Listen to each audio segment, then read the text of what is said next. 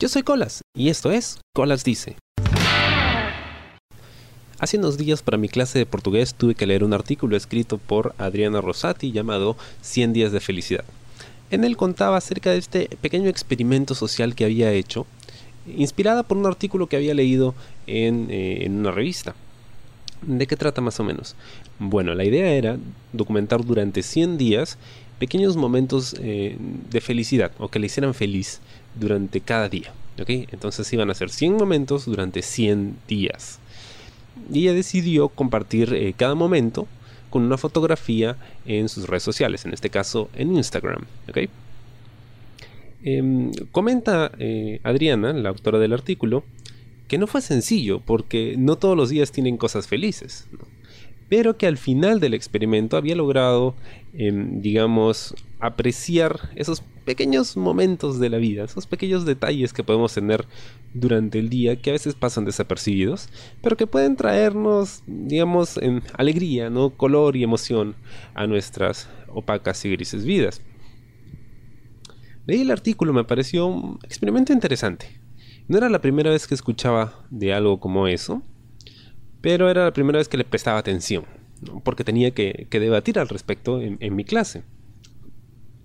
Cuando llega el momento del debate, me sorprendió mucho el que todos estuviéramos de acuerdo en que la idea de compartir nuestra felicidad, entre comillas, en redes sociales hace más daño que, que ayudarnos.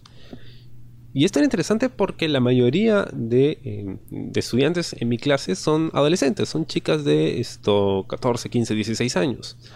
Entonces yo creí que iba a ser el único discordante con el resto, pero al contrario, todos estamos de acuerdo en que las redes sociales, eh, lejos de ayudarnos a ser más felices, nos crean expectativas de vida inalcanzables y nos frustran. ¿Pero por qué?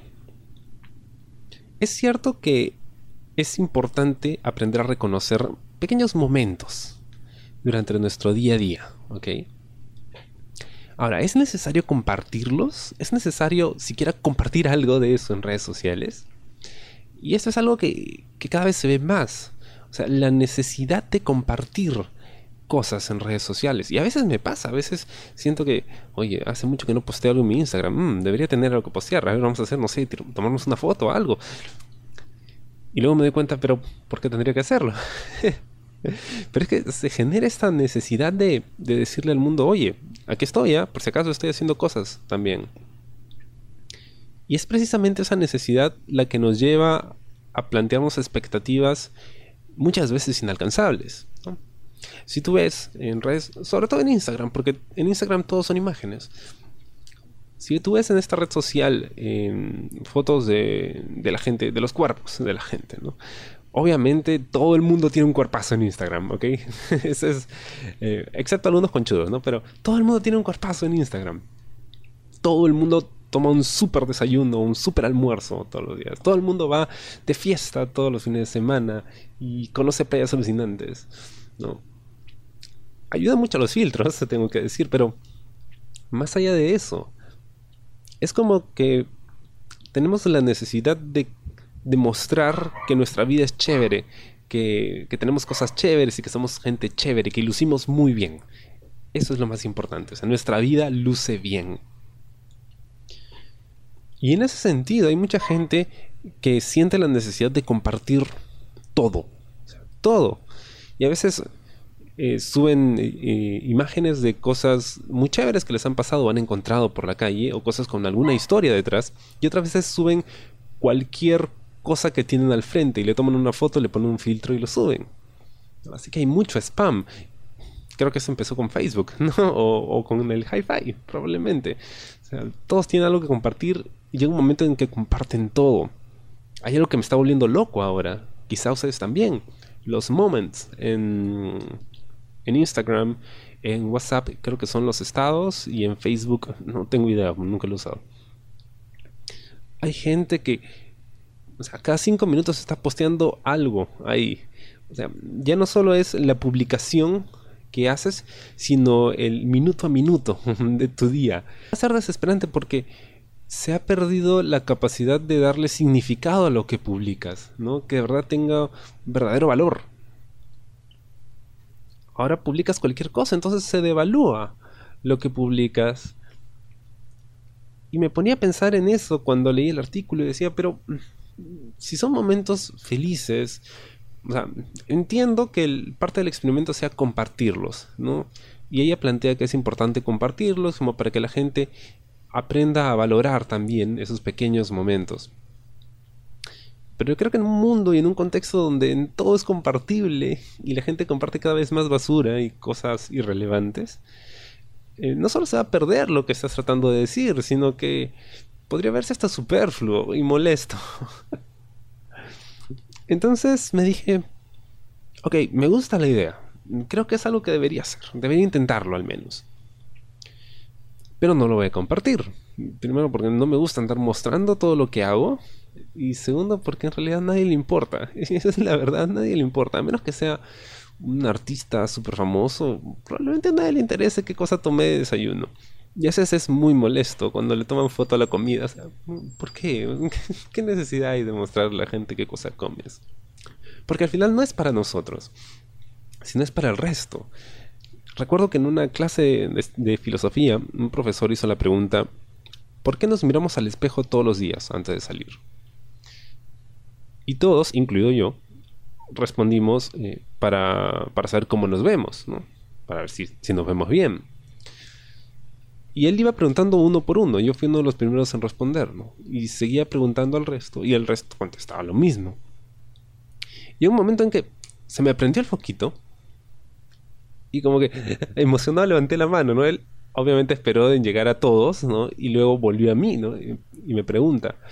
Y le respondo, para saber cómo nos ven los demás. Claro, porque uno no se ve a sí mismo cuando está en la calle. Pero uno quiere tener una idea de cómo lo ve el resto, ¿no? Y por eso se mira en el espejo. Porque todos quieren que el resto lo vea bien. Lo mismo pasa con las redes sociales. Entonces, ¿qué necesidad tienes de, de compartir tu felicidad. Esa, pequeña, esa poca felicidad que encuentras así a puchitos durante el día, ¿para qué mostrarla? ¿Para qué compartirla? Si es para ti, al final el que la ha vivido eres tú. El resto va a ver solo una foto de algo tonto o irrelevante. Así que dije, lo voy a hacer, pero no voy a compartirlo. Y lo estaba haciendo, de hecho. Hay días en que me he olvidado de apuntar. Pero sí, hay cosas chéveres cada día. Em, cosas tan simples como, por ejemplo, em, cocinar algo que me gustó mucho. y hay un platillo que me encanta que se llama combinado aquí en Perú, ¿no? Se llama combinado o siete colores. Y es muy trabajoso de hacer porque son cuatro platos diferentes, pero todos juntos, ¿no? No entreverados, sino simplemente se sirven juntos, pero son cuatro platillos distintos. Entonces, cocinar eso es un chambón. Pero lo hicieron, ¿no? Y es un plan, como es trabajoso hacerlo. Es algo que suelo comer a lo mucho dos o tres veces al año. Pero que lo hagan para mí es lo máximo, ya. Luego, o sea, anda súper pesado porque es un montón de comida. Pero no importa, o sea, te das el gusto por ese momento. Algo como ver a un amigo que no veías hace tiempo y de repente le das un abrazo. O sacar una buena nota. hay, siempre hay algo. Y es difícil a veces yo también me he puesto a pensar, mm, pero esto en realidad eh, es irrelevante. Hace poco me puse cortinas nuevas en, mi ventana y para mí eso fue como que wow, porque nunca había tenido cortinas nuevas. De hecho, nunca había tenido cortinas. Antes no tapaba las ventanas porque me gusta la luz natural. Y luego pues usaba, eh, cuando hace frío, usaba una colchita, un trapito. Y lo tapaba así bonito y lo dejé ahí pero por primera vez me he puesto cortinas. Y eso para mí es, no sé, me, hizo sentir bien. Sobre todo cuando veo mis cortinas ahora, que están tan limpias y tan bonitas. Otro día me tomé una selfie con mi profesora de, portugués, súper buena onda, era el último día de clases con ella, así que nos tomamos una foto y, es un bonito recuerdo. Al día siguiente em, vi esta noticia de Korra y Asami, que son estos personajes de la leyenda de Korra, Avatar, la leyenda de Korra. Eh, que oficialmente se dan un beso y es como que, wow, genial, porque yo las shipeaba y te enteras de eso y es muy chévere. Mm, luego, al día siguiente, en la mañana mi papá hizo un jugo, de, creo que era papaya con plátano, y sabía buenazo, tan buenazo que, eh, que creí que le habían puesto mango y otras cosas, estaba muy, muy rico. Y es como que, o sea, cositas chiquitas que cualquiera puede decir eso es insignificante, no tiene ningún valor. Pero sí, o sea, cositas así te pueden hacer el día. Te pueden levantar el ánimo, te pueden dar ganas de, ir a chambear o de, o de estudiar, ¿no? Es, es tan simple, tan simple. Y a la vez es tan difícil, porque precisamente, o sea, darle valor, darle peso a esas cosas que, que damos por sentado, que parecen insignificantes, cuesta un poco. Sobre todo al final del día cuando te sientas y vas a apuntar, ok, ¿qué cosa me pasó ese día? Eh, no, eso estuvo mal, no hubo tráfico, la comida estaba fría, que no, que mi jefe me gritó, que... Cuesta, cuesta, pero verdad, vale la pena. Así, en el largo plazo vale la pena. Inténtenlo. Son 100 días, es un experimento. Si quieren, lo pueden compartir en redes. Yo recomendaría que no. Porque no es relevante y es lo que les expliqué. Al resto no le importa en realidad. El chiste está en que a ti te importe. Espero les haya gustado el programa y conmigo será hasta la próxima. Chao. ¿Te gustó el programa? Sí. Suscríbete y comparte.